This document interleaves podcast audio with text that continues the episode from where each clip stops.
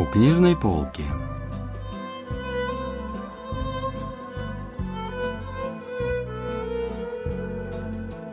Рассказ «Госпожа Сынним» писательницы Пак Квасон.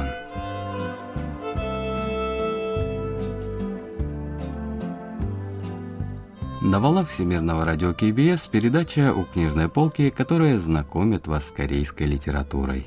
У микрофона Денис Ян, за режиссерским пультом Настя.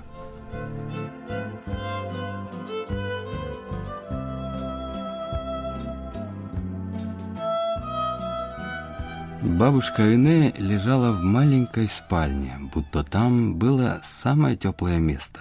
Но вдруг открыла глаза, медленно поднялась и, отодвинув дверь, вышла в гостиную.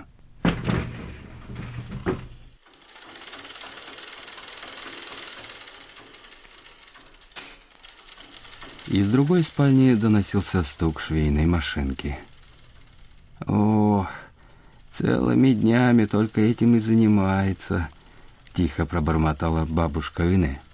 Затем она отставила коробку в освещаемое солнцем место, а сама села перед ней, вытянув ноги. Коробка была доверху набита синей, желтой, белой и фиолетовой бумагой. Ткани, заготовленные для искусных рук дочери швеи, обычно были завернуты в гладкую и блестящую цветную бумагу.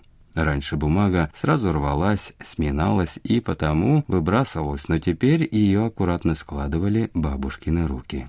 За собранную бумагу жена племянника, торговка рисовыми хлебцами Ток, каждый раз давала пачку сигарет. «Госпожа Сынним, как поживаете?» «А, это ты, ученица из Инчона? Чонсон, посмотри, как кто пришел!» «Здравствуйте, проходите. Мам, ну какая же она ученица? Она уже пожилая женщина». «Да ладно вам, только здесь меня настигают воспоминания о прошлом, а все потому, что меня до сих пор так тепло называют ученицей». Женщина лет пятидесяти продолжала говорить без умолку, следуя в комнату за Чон Сон. Рассказ писательницы Пак Квасон «Госпожа Сынним» был опубликован в тысяча девятьсот шестьдесят пятом году. Помимо самой госпожи Сынним, главными героями являются ее дочь Чон Сон и внучка Ине. Госпожу Сынним начали называть так сорок лет назад, когда ее муж Ингё начал работать в школе. «Как мы должны называть вас?» «Мой муж так беден, что мы живем при школе, но вообще-то он потомок дворянского рода, поэтому можете называть его Сынним». «А вас так и называть тетенькой?» «Если уж я Сынним, то мою жену называйте госпожой Сынним».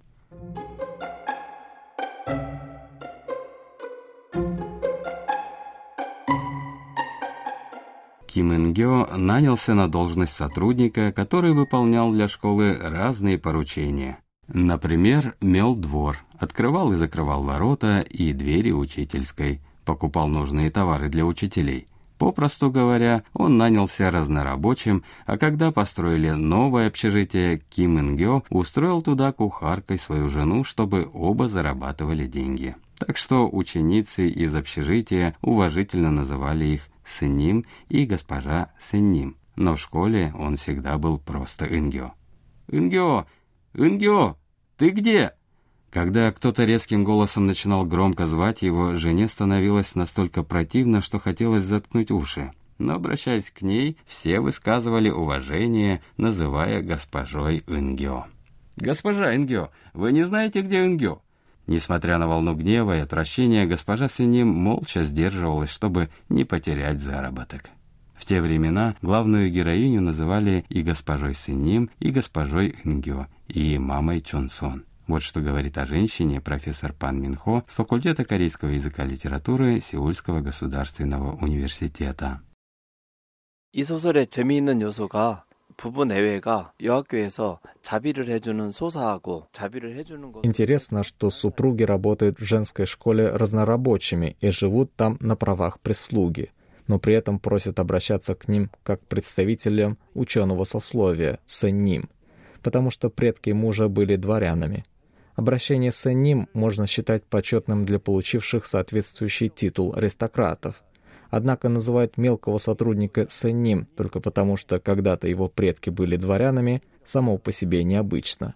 А тот факт, что и жену так называемого сеннима называют госпожой сенним, в какой-то степени даже вызывает сожаление читателя. 어딘지 모르게 이제 페이소스를 자아내는 면이 있다 이렇게 얘기를 할 수가 있죠.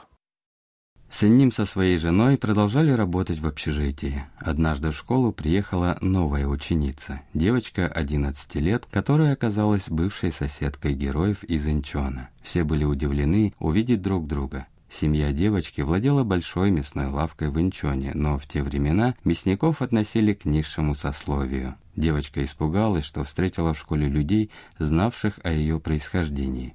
«Не волнуйся, никто не узнает, мы будем держать язык за зубами».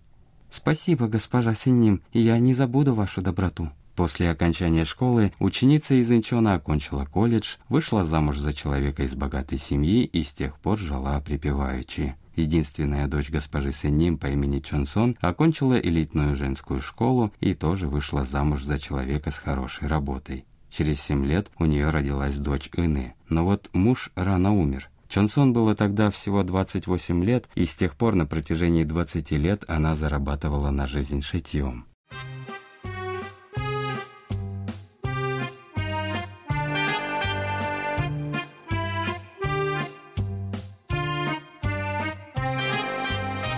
Чон Сон была настолько талантлива, что все, кто хотя бы раз заказывал у нее одежду, становились постоянными клиентами. Поэтому все дни она проводила под завалами тканей. Чон Сон брала за работу на двадцать-тридцать вон больше, чем другие швеи, но любовь к шику у женщин, почитавших моду и стиль, не знала границ, поэтому новейшие шелка самых разных цветов из сезона в сезон будто самыми первыми поступали в дом Чон Сон. Когда же кто-то протискивался без очереди, как ученица из Инчона, Чон Сон не могла отказать, и поэтому с большой неохотой все же соглашалась, так как та платила в два или три раза больше. «Ах, я до старости только и занималась тем, что готовила другим, а моя дочь до старости будет шить для других. Как же согрешили наши предки, что потомки вынуждены теперь так жить». Госпожа Сенним переживала, что ее дочь, еще молодой, осталась одна и зарабатывала на жизнь шитьем.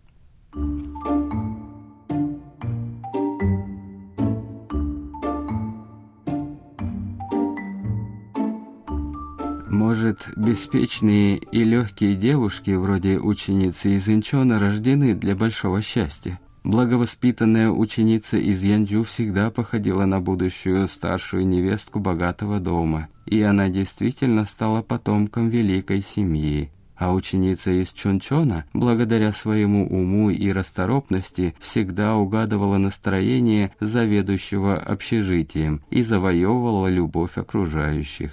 Ее жизнь сложилась так успешно, что даже стала женой министра. Говорят, что еще с черенка видно, каким станет дерево, значит, еще с детства видно, каким станет человек.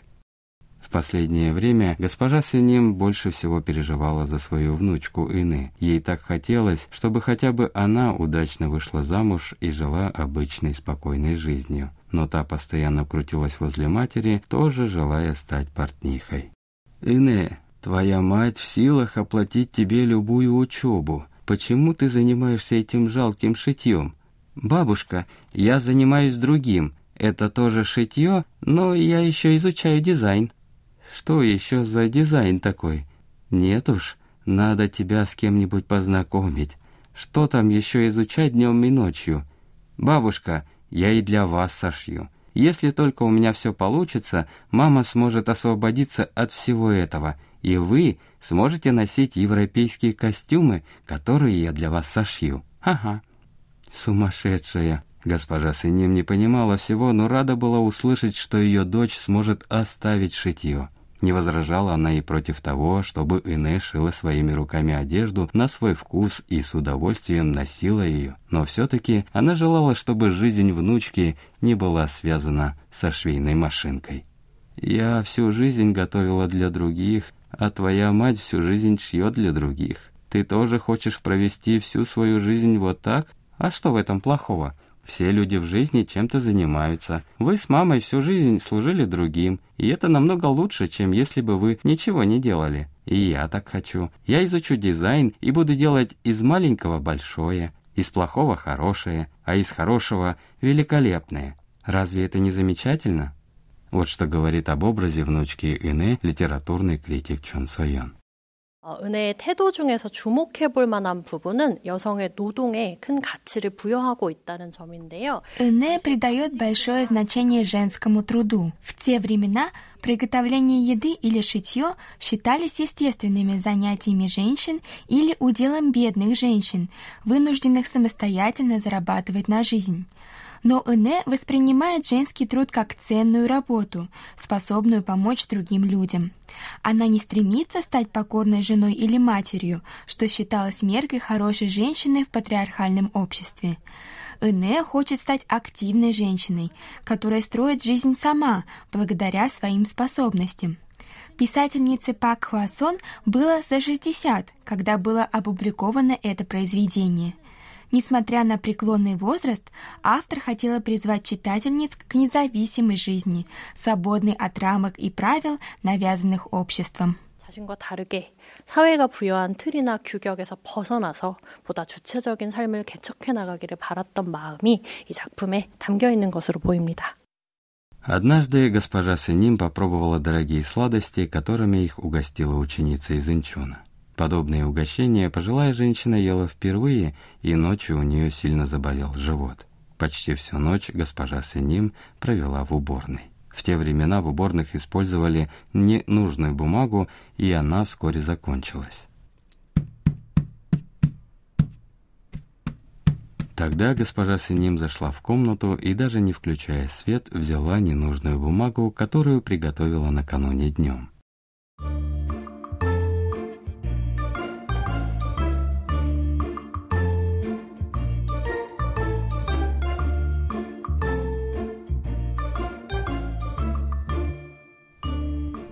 Следующим утром госпожа Сеним проснулась от громких криков в соседней комнате. «Как это вышло? Почему вся бумага там? Что теперь делать? Этот жакет должны забрать сегодня. Куда делась верхняя ткань?» Госпожа Сеним по ошибке приняла новый сшитый дочерью жакет за ненужную бумагу, которую она обычно отдает торговке рисовыми хлебцами, и использовала эту бумагу в качестве туалетной. И мать, и дочь теперь были в растерянности, но на помощь пришла внучка Ине. «Я куплю столько, сколько не хватает. Не волнуйтесь. Бабушка, у тебя даже глаза стали впалыми. Зря я так расхвалила тебе эти пирожные. Это все из-за меня». Ине, наоборот, успокоила бабушку.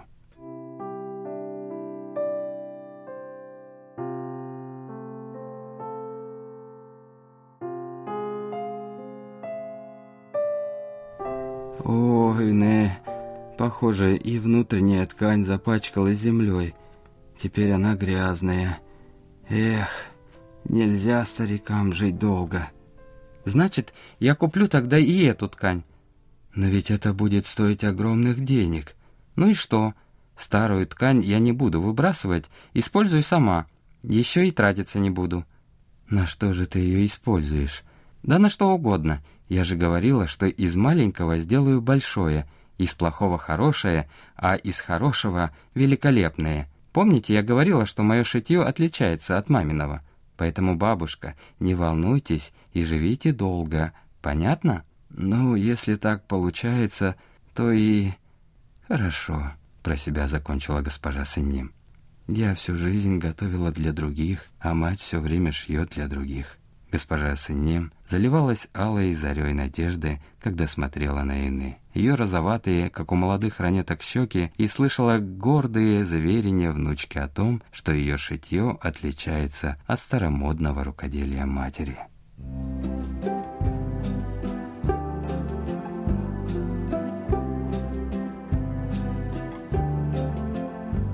На этом мы заканчиваем рассказ о произведении «Госпожа Сеним» писательницы Пак Квасон. Спасибо за внимание и до встречи через неделю.